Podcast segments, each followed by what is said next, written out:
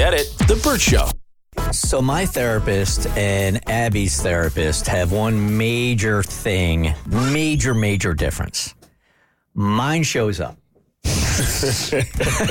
Abby's going to tell you in a second that she gets ghosted by her therapist. So, I wasn't even going to mention this this week because we've had so many like bummers and low points on the show that I thought, all right, you know what? I'm not even going to tell this this week. But uh, in all honesty, I, I um, closed on my new house on Monday. I was not very happy. this is the very first time that I've ever closed on a home. You know, usually when you close, it's like it's so exciting.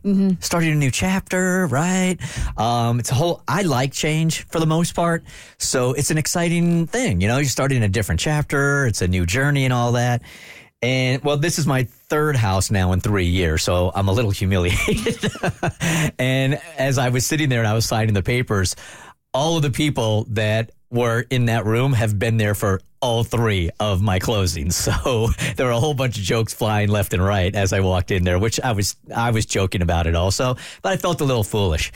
But there was something about this closing that um, it just made me. It, it, there was no happiness about it whatsoever. Um, for those of you that don't know, my fiance and I broke up. We're both moving on with our lives.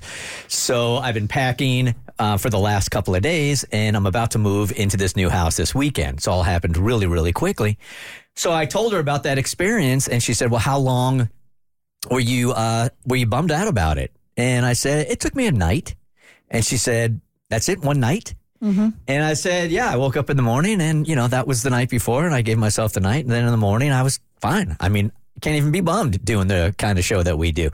And she said, "Is that common for you?" And I said, "Yeah, being sad's no fun." so I pretty much get out of that crap as quick as I can, move on to something else. And she has given me the assignment to sit in sadness. Hmm. That's a real bummer. Yep. Mm-hmm. Yeah. Yep. Ew. I don't do that very well. I mean, I've told you guys before, I think the only time that I've really been depressed in my life was during my divorce years and years and years ago where I couldn't get out of bed. Um, but damn, I've been there, done that. so I do not like sitting in sadness at all. Nobody likes sitting in sadness, but that's part of the healing process. Does it have to be? I mean, I think so. maybe some people's mourning and sadness is longer than others. Mine can be, you know, like 45 minutes. Okay. Yeah. I don't think that sounds healthy. And your therapist is telling you the same thing. I know. She's very negative. Nah, I mean, if you can somehow operate like that, then I think more power to you. But I know for me, if I don't sit in it, then I'm avoiding it. Yep. And I'm not truly healing.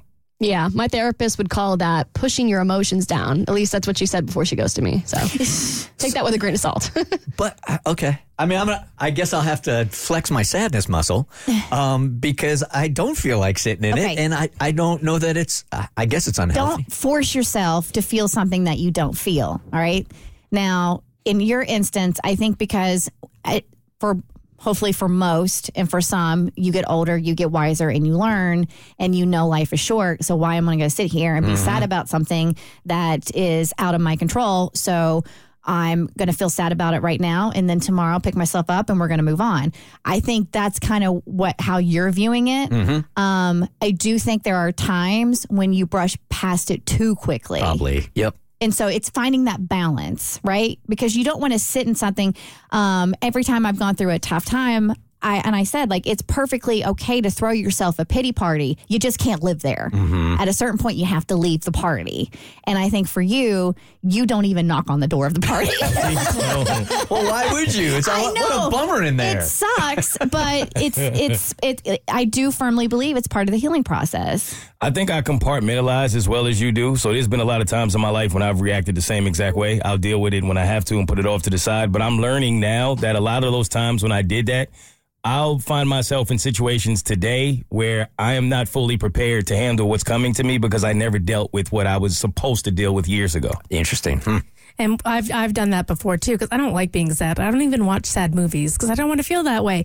But then what happens down the line, like long down the line, something small will seem so massive Right. because I haven't realized it's all been building up slowly inside me, and the like floodgates will unleash. Or for me, sometimes it just comes out in like my health. Like I can't figure out why I'm so tired or I just get sick. So I know I got to do it. It's mm-hmm. just a muscle I need to flex, the sad muscle. Now, at least my therapist is showing up. Whereas with Abby's, I mean, she's dealing with ghosting from a therapist. Yeah, I don't have like a lot of romantic relationship trauma, but I do have therapist trauma. And I, I kind of joke that she ghosted me. The way that our relationship came to an end is I would be on these Zoom calls and she'd be like, I'll reach out to you to set up something. And then she never would. And I'd be like, hey, girl, I still have trauma. And she'd be like, oh, yeah, let's address that next week. So it, it kind of just got to the point where I was like, I think I'm ready to move on from this therapist relationship. And also, my life was leveling out to where I was going to therapy and I was kind of sitting there going, Well, I don't have things to talk about. Everything's going pretty mm-hmm. great, which is not like a fun thing to do when you're supposed to be tackling all your problems essentially and all your trauma. And I was kind of in a place where I didn't really feel like I had much to talk about. So it was sort of like a natural ending.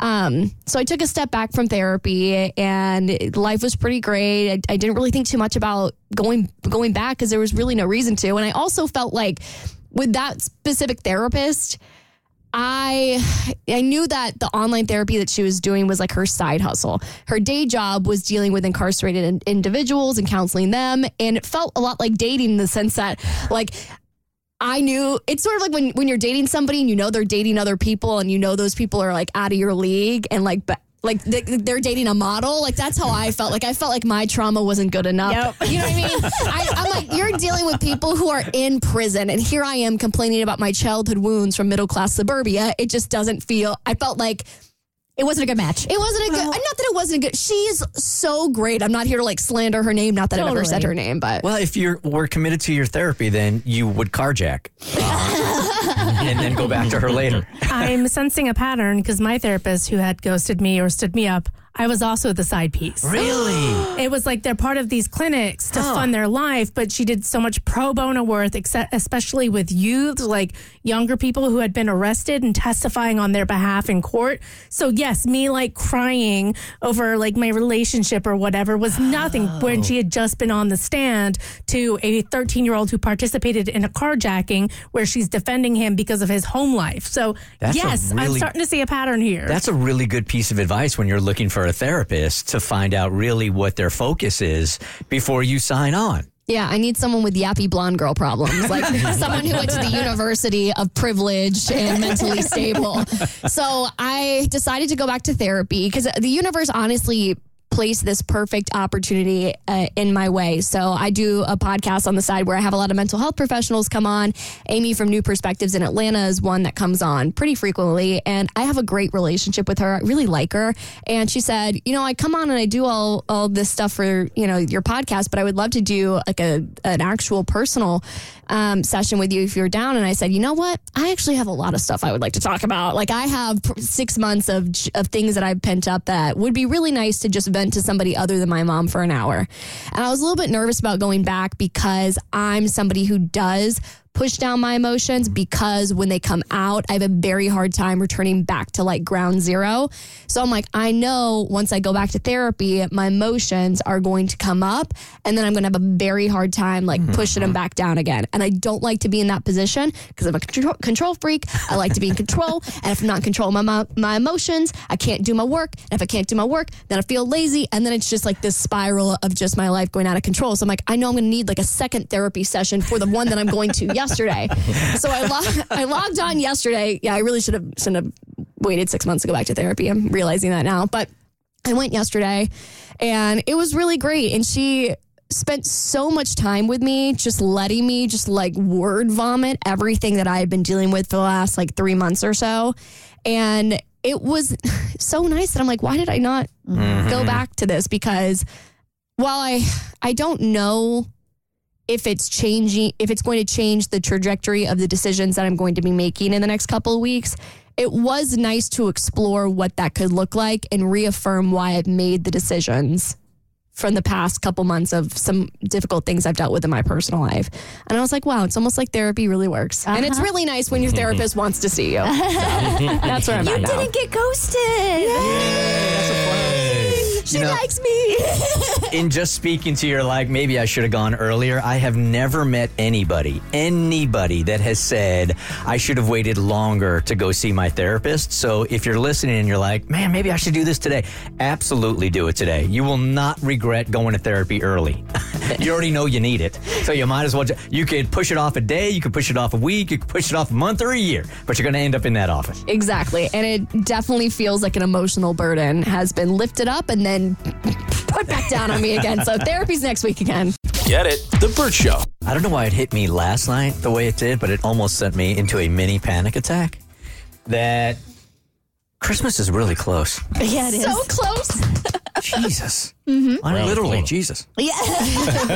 I mean, it's literally, right- it's literally right around the corner, man. 47 sleeps. Is it 47? Mm-hmm. That doesn't help. I think it's because the weather's been so warm too. It's kind of messing with your mind that it's not as close as it really is. But then you look at the calendar and that, that doesn't mm-hmm. lie. I'm assuming that the three of you, Abby, Cassie, and Kristen, have already bought presents for some people on your Christmas list. Yes. I just got my Christmas jammies yesterday. no. No. Okay, I'm bought the first surprised by that. No. Mm-mm. My present was done for you You got me a gift? months ago.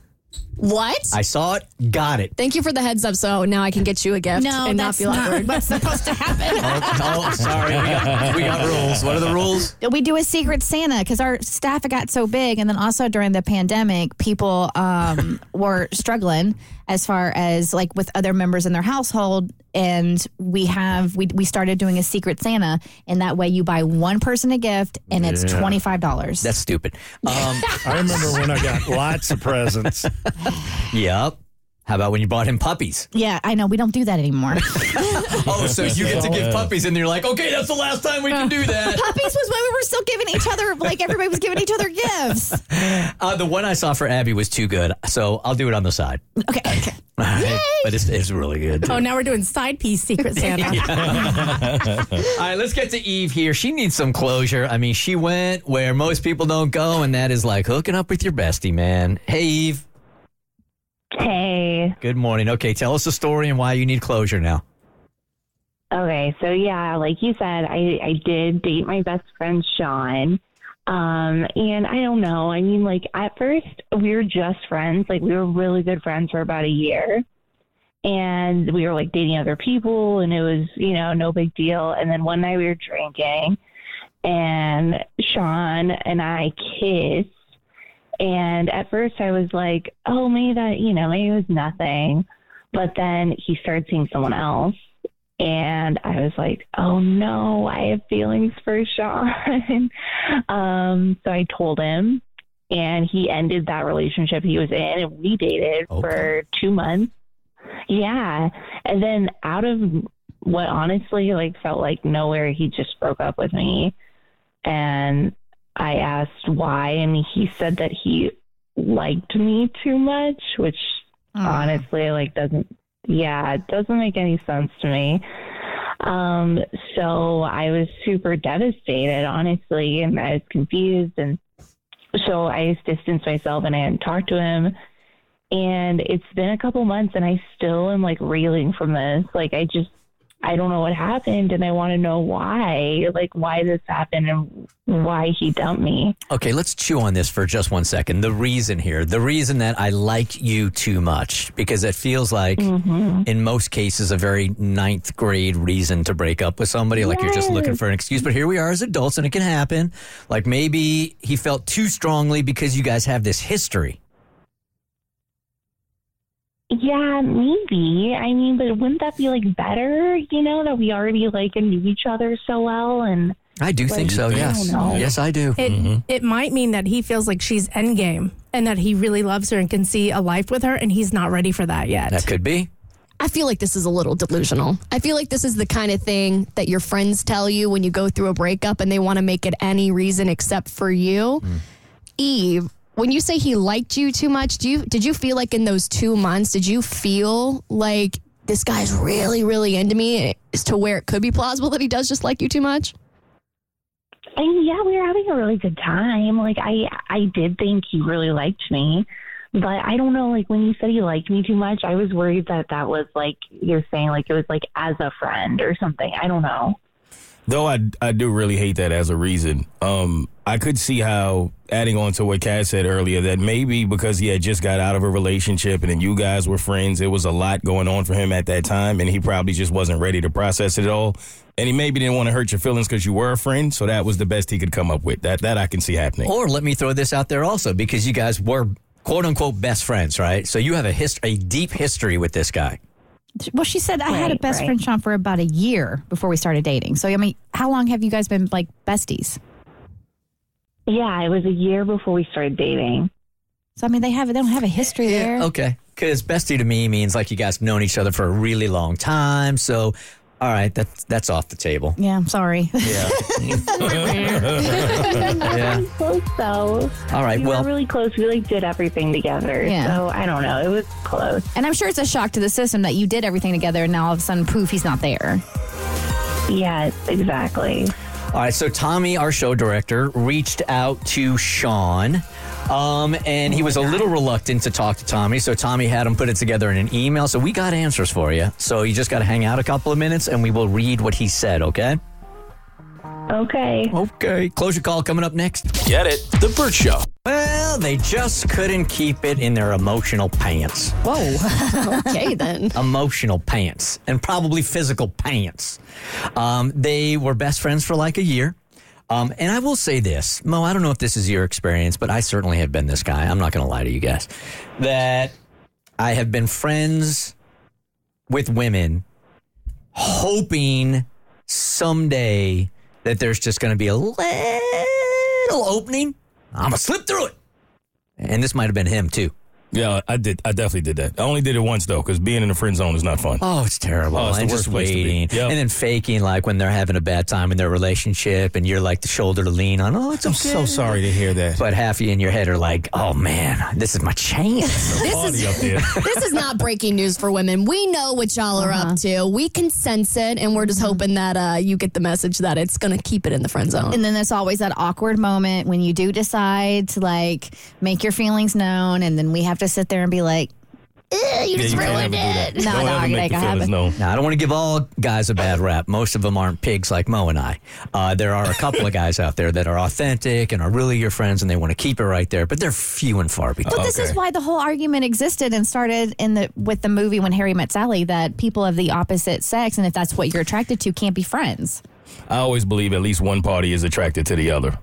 Really? I do. Oh, like I, it, I think it's very rare that you find two people of the opposite sex and then just friends, and no one would take more if the opportunity came. One has to be really heinous. Because if there's any kind of physical attraction at all, at some point, if it's equal and you're attracted, then it's going to happen. Yep. Unless one's super ugly. Okay, so that's the key. Finding an ugly friend. Yep. At least one of them. Yeah, I just want to let you know that if you have a guy friend and he hasn't made a move on you, he thinks you're stupid, you're really ugly. Oh, Herbert. That's the lesson this morning. All right, Eve, are you ready for this? So Eve calls us up. Uh, she had been hanging out with this dude for a year. They got really, really close, friends, and then they decided to go next level. She was telling us a little while ago that things were going great for like a month or two, and then all of a sudden, dude's like, ah, "My feelings are too strong for you. I can't do it." And then he just bails, and she's thinking that can't be it right there. So she wanted our help to reach out to her best friend slash concubine and see. Jeez. Coming strong. I don't know what just kicked in. I don't know. Um, so Tommy did just that. Eve, are you ready for the results? Yes, I want to hear him. Let's see it. All right. So I reached out to Sean. I called him, and I didn't want to mess anything up or incorrectly relay what he said. So after our conversation, I asked him to email it to me, and this is what the email says You asked for brutal honesty. However, I've been 100% honest with her. It's not a cliche. It really was a it's not you, it's me situation. Knew it. I told her that I had to walk away because I liked her too much. This is 100% the truth. Hmm. It is true that I developed feelings for her several months before we started dating. They were feelings I'd been fighting. When we did start dating, my feelings for her were so strong and so immediately and so immediate it was overwhelming. What? What are you doing? I because he said their feelings I have been fighting, and so in my head I go, I can't, fight this feeling anymore. REO idiot wagon. but things were a bit more complicated for me than just strong feelings. Before even our friendship turned into what it did, I'd come out of a relationship that was miserable. I stayed in it too long, just hoping it would work and also not wanting to hurt her. When we finally broke up, it was awful. The fighting and the anger was something I never wanted to go through again. So, when my feelings for Eve were so strong, so fast, and seemed to be felt by her also, I knew that it was going to become very serious quickly. I couldn't do that to either of us, so I had to stop it. I don't know if I made the right decision. I probably didn't. I don't know. I just don't want to hurt either of us. I guess I didn't do a very good job. All right, so there's good news and bad news here. Um, I think this is really cute. Yeah, Uh, he has fallen for you big time, but um, he's unemotionally ready. He's still he's still trying Well- to deal with the with his previous relationship and how it ended. He's actually wanting to work on himself before committing himself to somebody else, which is highly refreshing. so stupid. Life is, life is short. Um, Says the man whose therapist told him to sit in it, and you can't. yeah, that's the last time I'm seeing her. um, so I, I guess he's trying to do the right thing here. Um, he definitely does have a muscle I don't have, uh, and that's called discipline. Um, Um, but he he has really really strong feelings for you. Are you willing to give him time, Eve? Yeah, I mean, I guess I'm happy to hear that he has strong feelings, but it kind of just feels like as soon as it was getting good, he ended it, and I I don't know. I'm scared that it's that'll happen again in the future. Eve, I wouldn't get back together with him if I were you. And here's why. This is a perfectly logical and reasonable explanation for why he broke up with you. Why could he not have said that to your face? I think he has so much more to work on if he doesn't have the communication to be able to tell you how he's really feeling. For him to give you a BS answer, He didn't. He told her, Well, I, it- I, I like you too much. that's that's so juvenile. But it's Like, true. But, it's, true. It's mm-hmm. true, but to me, to leave somebody that you feel so strongly about with just such like a blanket statement to me feels very emotionally immature. And this is an emotionally mature response, like him feeling like he wanted to break things off because he didn't want to hurt her. I think is perfectly reasonable, and I think that's great. But I, I do not feel like he has the skill set yet to be able to handle any kind of conflict in the future because he's just going to give you blanket statements that he thinks are going to be enough for you when he should have given you the full truth. He should have delved in more. Yeah. I don't completely disagree with Abby. If I were in your shoes, I would have wanted that from him. But I've also learned in life that sometime a person can't necessarily communicate exactly what they're feeling because they don't know exactly what they're feeling. And it sounds like he probably genuinely needed time to process exactly what he was fighting because there was a lot going on at once. And I actually think that's rare in a man to be able to do that in the way that he did. And if you do still have something there, it might not uh, be a bad thing to pursue it. I just don't know how, like, if he has these kind of strong feelings and she has these strong feelings, I don't know how you turn that off for a couple of months. I mean, but he's, I think because of this bad past relationship, he needs a moment to himself. And I think that you guys can come back from this. You just got to give him a little bit of time. There's nothing wrong with hitting the pause button. So, what does she do now? Does she reach out and say, hey, I know what's up? Or does she just let it go? Um, hmm. I wouldn't reach out.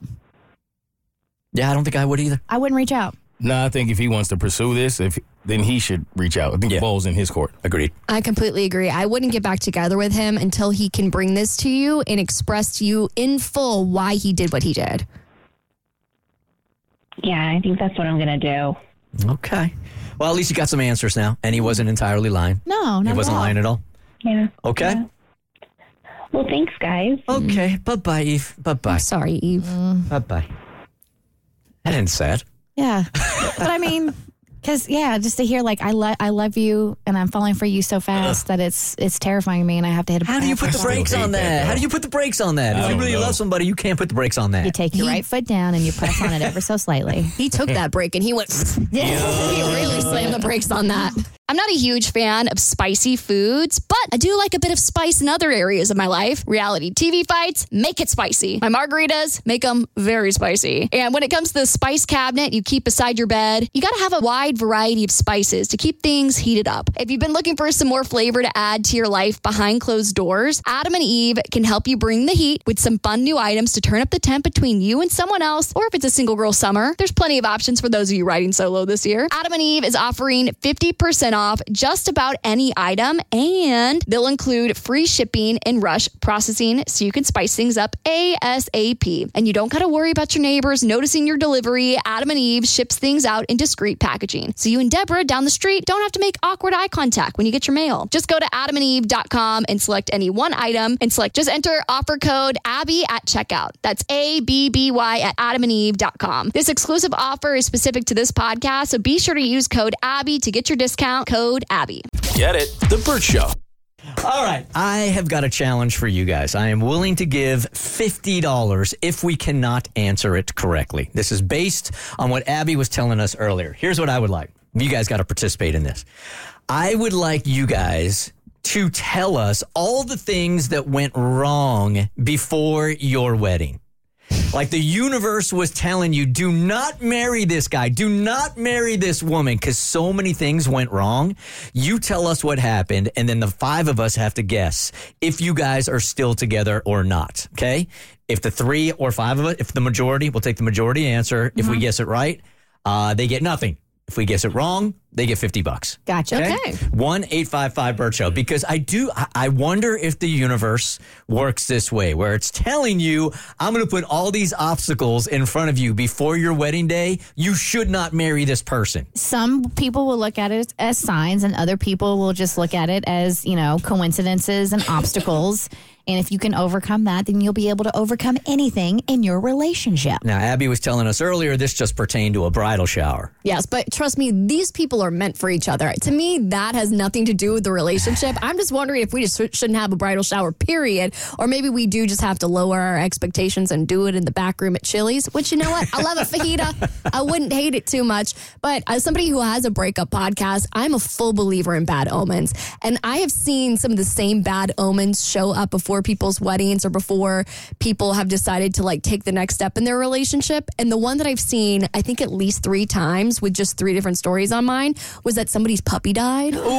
Uh, three different times before the breakup happened. So if your puppy died, might uh, that's how I'm going to know. That is like the worst of all omens. It's right. the worst. Like, didn't you were nervous because I mean, and this happens. This is not a sign or anything, but it was supposed to be like a really crappy day in Lexington when you got married, right? And the clouds like parted and it was beautiful. But No, by the time no it was like that. So the Saturday we got married, it was cold and it was raining all day long. Right before we right right before we exchanged our vows. Now. Like the day before, when we went to the racetrack, it was sunny, it was beautiful, it was amazing. It was literally within 24 hours, the temperature dipped like 20 degrees and it literally poured. And it was right before we were about to take pictures. And like, yeah, the skies parted and we had like, I wouldn't say beautiful weather, but weather conducive to have a wedding outside. All right, Tommy says that we're having some problems with our phone, so let's try to get through these. Hey, Michael, okay, tell us the series of things that happened before your wedding that could be interpreted as the universe telling you not to get married. Then we're going to try to guess if you're still married or not. So they, when we went to go get our marriage license, they misspelled my name wrong, and we had to go back and redo it. Okay. And uh, and also, our wedding planner wasn't giving us any info on what was going on with our wedding. Okay. That's it? Those are the two? That's pretty much it. Did you and Kristen have the same wedding plan?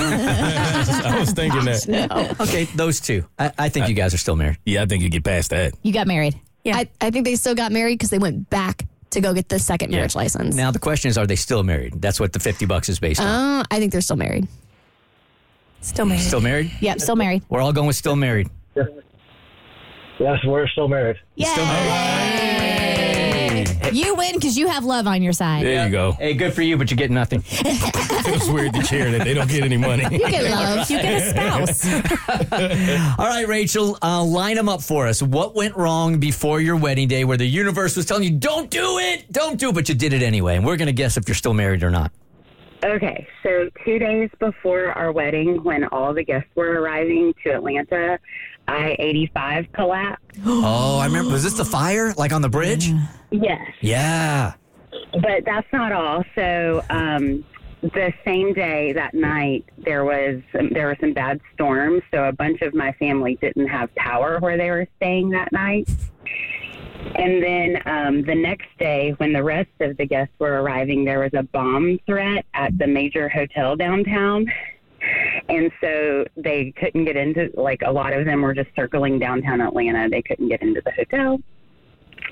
And then, of course, our liquor store where we were picking up all of our alcohol for the wedding was right next to the 85 bridge collapse. So the the day before the wedding, my fiance, um, the groom, had to go like you know a roundabout to get all of that. Um, but then we had the wedding, and he woke up the next day with a horrible sinus infection and was sick. He was sick the entire honeymoon. Um, and the last night of our honeymoon, um, we had this um, crow's nest on the top of our the house we rented in the Bahamas, Yeah. and we were. This sounds so cheesy, but we were stargazing, like laying on the benches to just watch the stars, Yeah. and we fell asleep. Well, I woke up to him standing over me with a completely busted face. he had rolled off the bench and just slammed his face into the ground. And he spent the whole night with a nonstop nosebleed. Had spend our whole last day of the honeymoon on some other island with this doctor who I mean, it was just horrible. He had to have his whole face bandaged up. Um, everyone was like, "What happened?" Like he got in a fight or something, but it wasn't that. It, and he still has a. I mean, he ended up with scars, and I mean, it was crazy. But Okay, so the That's what the universe was clearly telling you guys not to get married, especially with the alcohol situation. the universe, like, what else I got to do, man? You're collapsing on. highways. Are you kidding me? Kristen, are they still married? yes, they are. They are married. Cassie says. yes. Mo, I hope so. Oh, for sure. It can only go up from there. we're all saying you're still married. yes, Okay. hey, congratulations, Seven but years. but you get no cash. uh, but congratulations, great story. Also, thank you for calling. thanks. It's the Bert Show. Get it? The Bert Show. Some of you women are ready to fight in combat right now. Let's go. Put my gun in my hands. I'm going to defend my country. Others, not so much. So a while ago, Abby and Kristen brought to the table there was a, it was going around that women were going to be drafted into the military, and Gen Z was essentially like, "Nope, no, thank you, can, no can do." And y'all brought in some great comments. I got an email from a listener I email with sometimes uh, Gigi from Wisconsin, and she said, "Good morning, Cassie. A while ago, Abby brought to the show reasons why young women can't and shouldn't get drafted, and it was hysterical." Here's a take from my generation. This is my group, 100%, and we are ready to step up. Thought it'd be fun to share. Love you guys. So she sent a video from Candy Davis, and this went viral on TikTok. And God bless Kaylee. There's a lot of gum smacking in this video. Candy has apologized for it. He's edited out most of it, but this is all the reasons why Gen X and older are ready to go to the battlefield. Ladies 18 to 26, hope you're ready to get drafted. Listen, I don't claim to know how the world works, but I do know you're barking up the wrong tree. Why are you going after them little girls when there is an entire generation of angry and ready to go menopausal women? We're ready. you don't even need to draft us. Just let us know where we need to be and when. We all got minivans. We can carpool. None of us have slept in years. So I'm ready to take the night shift. I'm burning up hot all night anyway. I'm up going pee. Give me a gun and put me out for post. I drink my coffee black as death. So I will not be trying to hunt some Starbies to get a pumpkin spice latte somewhere out in the desert. I've raised my kids. I'm mad at my husband most days. Let's go. I got nothing to lose. I have so much PTO at work right now. They're trying to buy it back from me and pay me to take more time off. I'm good. I'm good for like a while. You can send me. These little girls don't need to go. They got a lot going on. They have counseling appointments.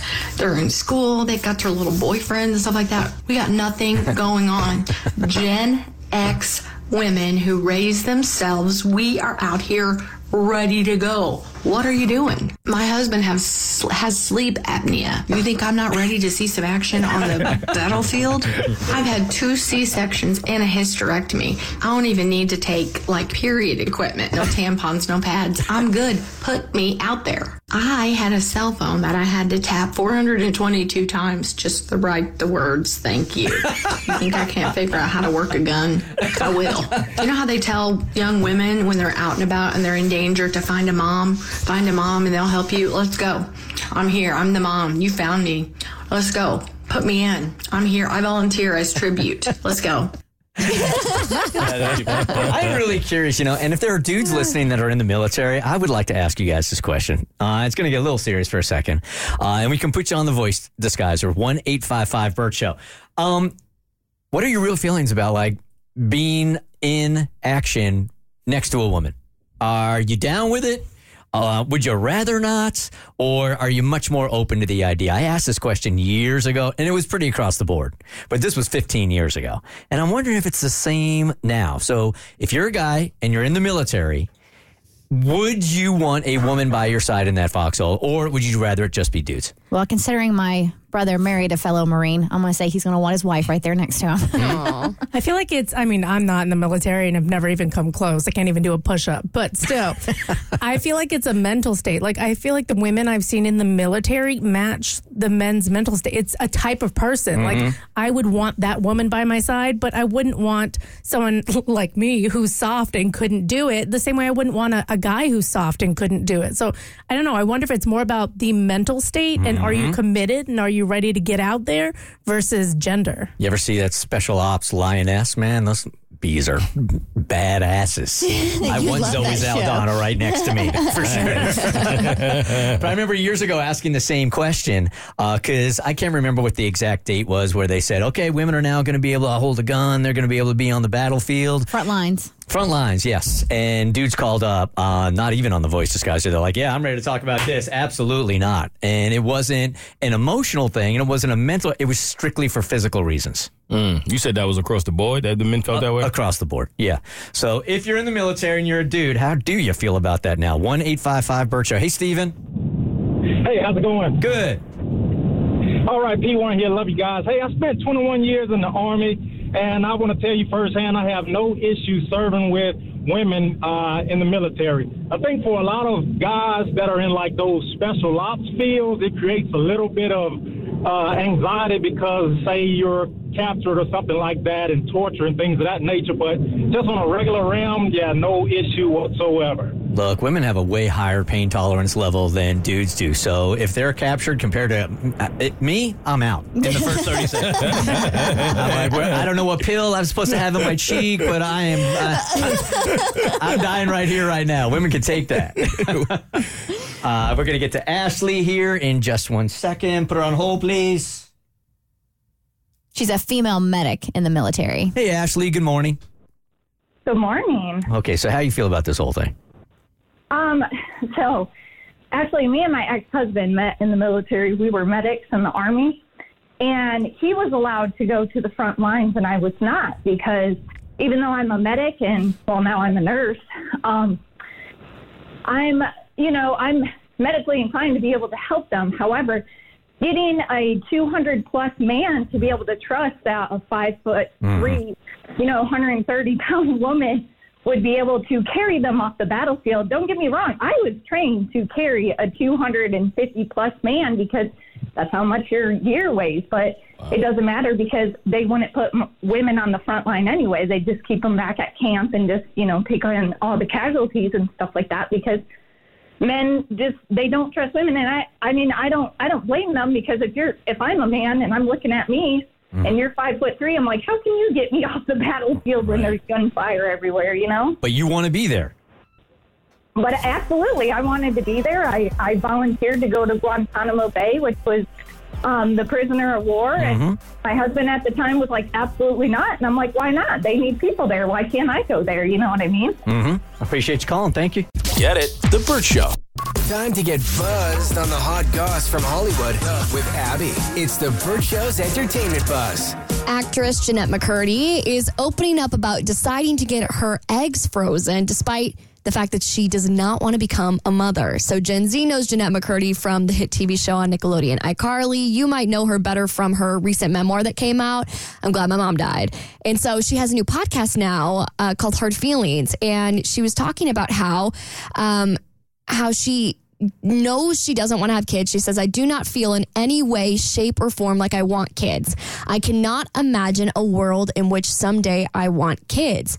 But she is making the decision to freeze her eggs because she says, I'm also open to changing my mind. I have changed a lot as a person in my years so far, and I hope to continue changing. What I don't want to happen is for me to turn 40 and realize, shoot, I want kids now, and I don't have enough eggs to make it happen. Let me ask you ladies a question, specifically maybe even you here, Abby. Hmm. Um, because here we are now in 2023, and it used to be a time where if you told a woman told somebody that they didn't want to have kids, I think people used to think, "What's wrong with you?" All right, that's what you're put on this earth to do, right? Is that stigma still around, or are we past all that? No, the stigma is still there, but I don't think it's as prevalent as it used to be. Um, as a mom myself, I, you know, I applaud any woman who knows herself and makes that choice. Like, kids are not the end all be all. Like, there's other ways to find fulfillment in your life that doesn't include a child. That's not to say not having a kid can't bring you the fulfillment that you're looking for. Um, but in this instance, I just looked up how old Jennette McCurdy is, and she's 31. And I applaud her for recognizing, like, hey, you know, I might change my mind. And I was the same way in my early 30s. You know, maybe we'll have kids, maybe we won't. I really didn't know, but I was very much on the we're not having kids right now. And then that clock started ticking big time, and I completely changed my mind. And I've had numerous friends who were in the same boat. One friend, adamant, she wasn't having kids. All of a sudden, that flip got, you know, that switch got flipped, and she did. So to be in your 30s and recognize that you might change your mind and to be smart about it and, you know, free some of them good eggs before the mm-hmm. Start, you know, shooting out, I think it's pretty smart. I think the stigma is there the younger you are. And I, I feel bad for young women who say that too, because they're often dismissed. I mean, there are doctors, like reports of multiple doctors who won't give young women hysterectomies because they say, they say one day you'll get married and you'll want kids. Or you have to have your husband's permission and they have to, your husband has to sign off on it to get these surgeries. So I think that people do change their minds. And I think some people are trying to protect themselves from down the line being like, well, you made a mistake in your early 20s. But the stigma is there because people don't really understand why you wouldn't want kids because nobody's talking about how hard it is actually raising kids and the financial drain and the mental drain. I mean, I love my kids, but if I'm being honest, it's not something I'd go to my friend who's on the fence and be like, you should totally do this. Yeah, they're a total pain in the ass. Um, Abby, um, would, would this be something that you would consider doing, like freezing your eggs? Because right now, as we're sitting here right now today, you're very like, I am not having kids, but you're also 26. Yeah, 26. And I'm I'm in the same boat as Jennette McCurdy where it's like, yes, at 26, the cl- the clock, I don't want to say it's ticking, but I, I recognize that 30 is not so far away. And that's why I think when I was younger, I was more open to the idea of having kids. Because at 18, I'm like, yeah, having kids is like 12 years from now. I could totally be a mom. Now I'm like, mm, four years from now, I'm not sure motherhood is something I'm ready for at all. And I wish that having the option to wait until you're 40 was available for more women because sure, Jennette McCurdy's in a financially stable position to where she has the funds to be able to do this very expensive procedure, but that's not the case for everybody. Mhm. Well, now that we're here, let's go. So, have I'm sure you've discussed this with your mom. Does she have feelings about it? Because I'm sure, like, she she was probably dreaming at one point. Oh, I'm gonna have grandkids. Blah blah blah blah. Yeah, I think so. And I know that she's she would rather me have kids. I don't think she's one of those moms that's going to give me like a, a super hard time about it, like guilt me for years and years to come because I think she does respect my choice. I think she's still disappointed that that's my choice because I think to an extent as a mom, she wants to be able to relate to me in a different way and I think she sees me becoming a mom as like having another phase of my life to be able to walk with me through and I think there's some disappointment in never having a baby shower for your daughter. And and I understand that on paper that's selfish, but I, I understand that. Like I, I see how she would want to have that part of my life. I could see also moms of daughters who've made that choice. Moms could look at that introspectively and be like, why would you not want to do what I did? Was I not a good enough mom to make you want to be one? Oh. I think that gets like deep, deep, Hmm. and that could be a possibility of like layers there. Like, what did I do to turn you off from motherhood? Yeah. Oh, wow. But that, I mean, but that's obviously that's self-imposed. Yeah. Yeah. what, perc- what percentage of your do you think your mom is like, oh, she'll change her mind? Uh, I think she, I think it's probably 40 60. I think she's like 60% she won't do it. I think there's a 40%. percent Mhm. She's under the impression that I'm going to meet someone and that's going to change my mind. So we'll see. We'll see. For more stories, head to thebertshow.com. Click eBuzz. Get it? The Bert Show. I think this might be an easy question to answer. Mo, um, so let's say you're having a problem with your parts down there, right? Wow. Okay. what happened to hello? How are you? How was your day? Yikes. That escalated quickly. fast. It was a terrible dodgeball accident, and you got hit down there. That's how it went out. And the things just haven't worked since, right? um, and they're not going to work anytime soon. So, at what point when you are going on dates do you tell women that, hey, my junk ain't right? Uh, His junk is right. Oh, it ain't. It just doesn't Huh? work. Yeah, it's just, but it's funny to say that way. Okay. My junk ain't Um, right. And don't save that. Yeah, save it. I I feel like that's a little odd to bring up on the first date because it just may be so unnecessary to even talk about. But I would say if you end up on a second date, that that that that insinuates that the person is interested enough in you to where I would want to get that out the way now before we go any further. Second is the junk date talk. That's what I'm thinking. Hmm. How about the rest of you guys? It's not working down there. You're going out on dates. Mhm. When do you tell? I- I've always, if it has anything to do with that, it would be. I, I don't have a specific date. I just have like right before you think it's going, like when you think you're about to become intimate, like when you think that it's about to take the next step into the bedroom. That's when you have to let them know. Yeah, I would say when things get a little hot and heavy, press the brakes a little bit and act like it's just all about anticipation. Like, not yet. Oh, you mean like right as it's about to happen? That's Well, when you're no, like, there's but- something I got to say. No, but like when you go home and you're like making out with someone, like you know you're Netflix and chilling, you're on the couch, press the brakes a little bit, be like, no, no, not yet, and then like next time you hang out with them, be like, hey, by the way, there's just something I want to let you know. So like let it get let it get a little far so they know that you're like not a total prude, and then then you drop the ball. Okay. So at the buzzer, basically. Seriously. Y'all are saying. Abby's at the buzzer. I'm more at the beginning of the fourth quarter. Yeah. Okay. I think for me it would Abby's be sending this in, this puppy into overtime. It's gonna get him so close that he's not even gonna care. Uh, whatever you're about to say, I don't care. You have five penises, I'm in. uh, all right, here is Jessica, who is very seriously asking the same question here. Hey, Jessica. Hi, how are you guys? Good. All right. So you had a surgery, which makes doing the do a that's not going to happen.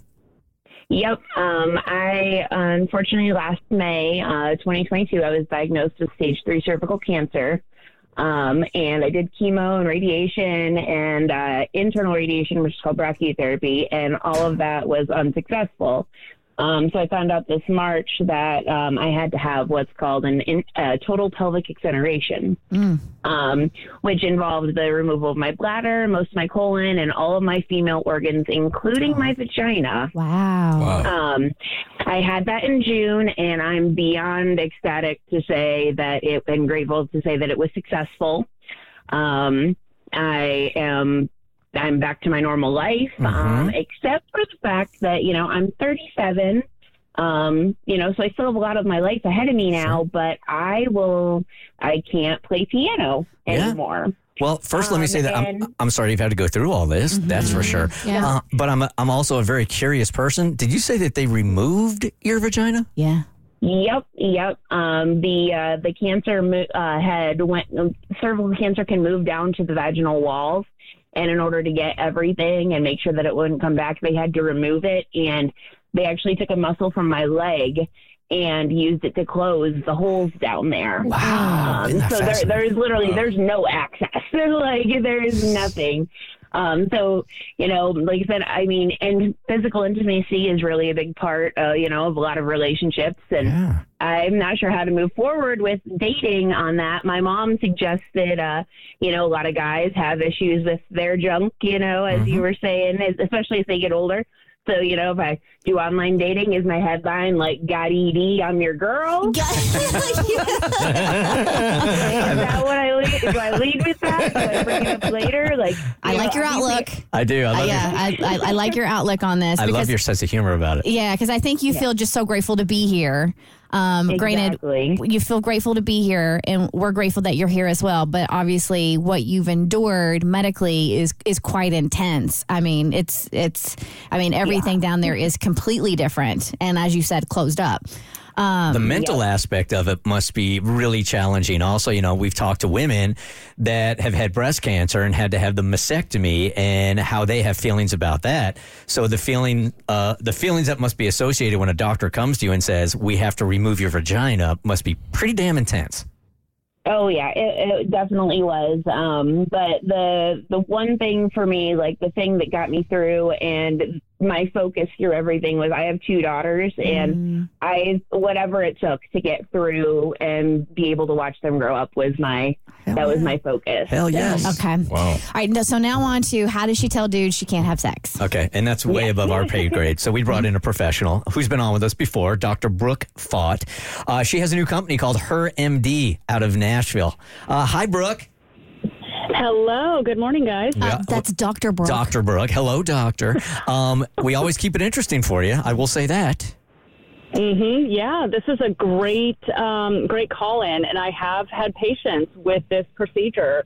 Um, so I've worked with patients over the years that have um, recovered from a pelvic exenteration and uh, have gone on to have very healthy, successful sex lives. So I'm really excited, number one, to hear that you're doing well, and that also you're at a point where you recognize that this is a healthy part of a you know, a young woman's, you know, just general life, and you deserve to enjoy healthy sexuality. So good for you. So, uh, doctor, I, I think her question is at what points have other patients revealed that to potential intimate partners? So let's just acknowledge that there's not a quote normal human being when it comes to sexuality. when we look at like dating apps and so forth, everybody has something. And um, you know, if you think everybody somebody's perfect, there's they're probably like a mass murderer or something. but all that to say, nobody goes out and says, "Hey, I have ED," or "Hey, I have one testicle," or "Hey, you know, um, I can only achieve orgasm with a vibrator." You know, these are private matters, and it's entirely up to you to make that decision about when and how you tell um, a potential partner. One thing I was thinking, if you feel very uh, confident in just your experience with cancer, maybe making a comment like proud cancer survivor and just making it as simple as that. So at least it opens up the conversation. Um, and then if it leads into the topic of sex, post cancer sexuality, then so be it. And you can kind of guide that conversation. But I don't think it's necessary to be completely upfront from the get go because there are lots and lots of ways to be sexually intimate with a partner. How's I that, really like that. how's that feel for you, Jessica? Good? Yeah, um, I really like that because like I am very open about my about what I went through, and um, you know I, I posted on social media all through my experience because I one wanted to raise awareness about cervical cancer, especially in younger women, you know, around my age. And so I really like that idea of you know just posting I'm a proud cancer survivor and letting that kind of lead the way into the conversation. Yeah, sure. Or mm-hmm. Jessica, we can take we can take caller number five with Edie right now if you want to. right? This could be your first successful match. I don't think I wasn't thinking that, Abby. the odds in your favor. This will be the first time we don't get calls on anything. Call us now if you have E ED. and Jessica, let me throw out there, you don't have to have a, a male partner with ED, and this is going to be, I'm sure, a very hot topic to have conversations about later. But Have you ever heard of outer course, which is something I talk to my patients about a lot? Well, hold on a sec. Let's carve out a couple of seconds here. Uh, outer course. So, what, what, what is? Are we allowed to talk about outer course on mainstream radio? I have, I think so. Let's I go. determined yes. Yeah, let's go. I'll take the fine. What do we got? Essentially, you can use other body parts to mimic the action of penis vagina penetration. So the inner thighs, the breast, in some cases, even the underarm. Um, a lot of times, the intimacy remains the same, the sensation remains comparable. And uh, you can be very sexually active in that regard, in addition to non penetrative play as well. You can't skip arm day now, Jessica. Or leg day. Or leg day. you gotta get your squats in. Make sure you're getting regular pedicures. you, know, you know what, Jessica? At the end of the day, speaking as a guy, it won't matter if it's an arm or a leg or whatever. You know what? As long as the job is getting done, we don't, we don't care. Fascinating. It is fascinating. Jessica, does that answer your question? Yeah, that is that completely answers my question. I'm really happy that you guys uh, had me on, and this. I'm honestly, this really helped. Look, you we didn't got- help. Dr. Brooke Faught help. For sure. and Jessica, you have such a great sense of humor about this. Um, you are not going to have any problem at all finding a dude. I'll tell you what. Oh, thank you. I appreciate that. And I would definitely shave those armpits. Sounds like they're going to be working overtime. no, and I'm, I'm genuinely invested in your story. I think, especially just because of your outlook and your determination and your openness and your vulnerability. I'd love to keep in contact with you and just to like check in every now and then to see how the love life is going. Yeah, I, I would love that. Okay, good. All right. You're awesome. Take care now. Thank you. Have a great day. Thank you, doctor. Again, it's Dr. Brooke Faught, her MD in Nashville. Thank you, doctor. Thank you so much. Have a good day. Bye bye. God, I, really like this show. I do too. right now, I just really, really, really like this show. It's the Bert Show. Thanks for listening. Get more Bert Show fix at thebertshow.com or follow us on social media at The Bert Show.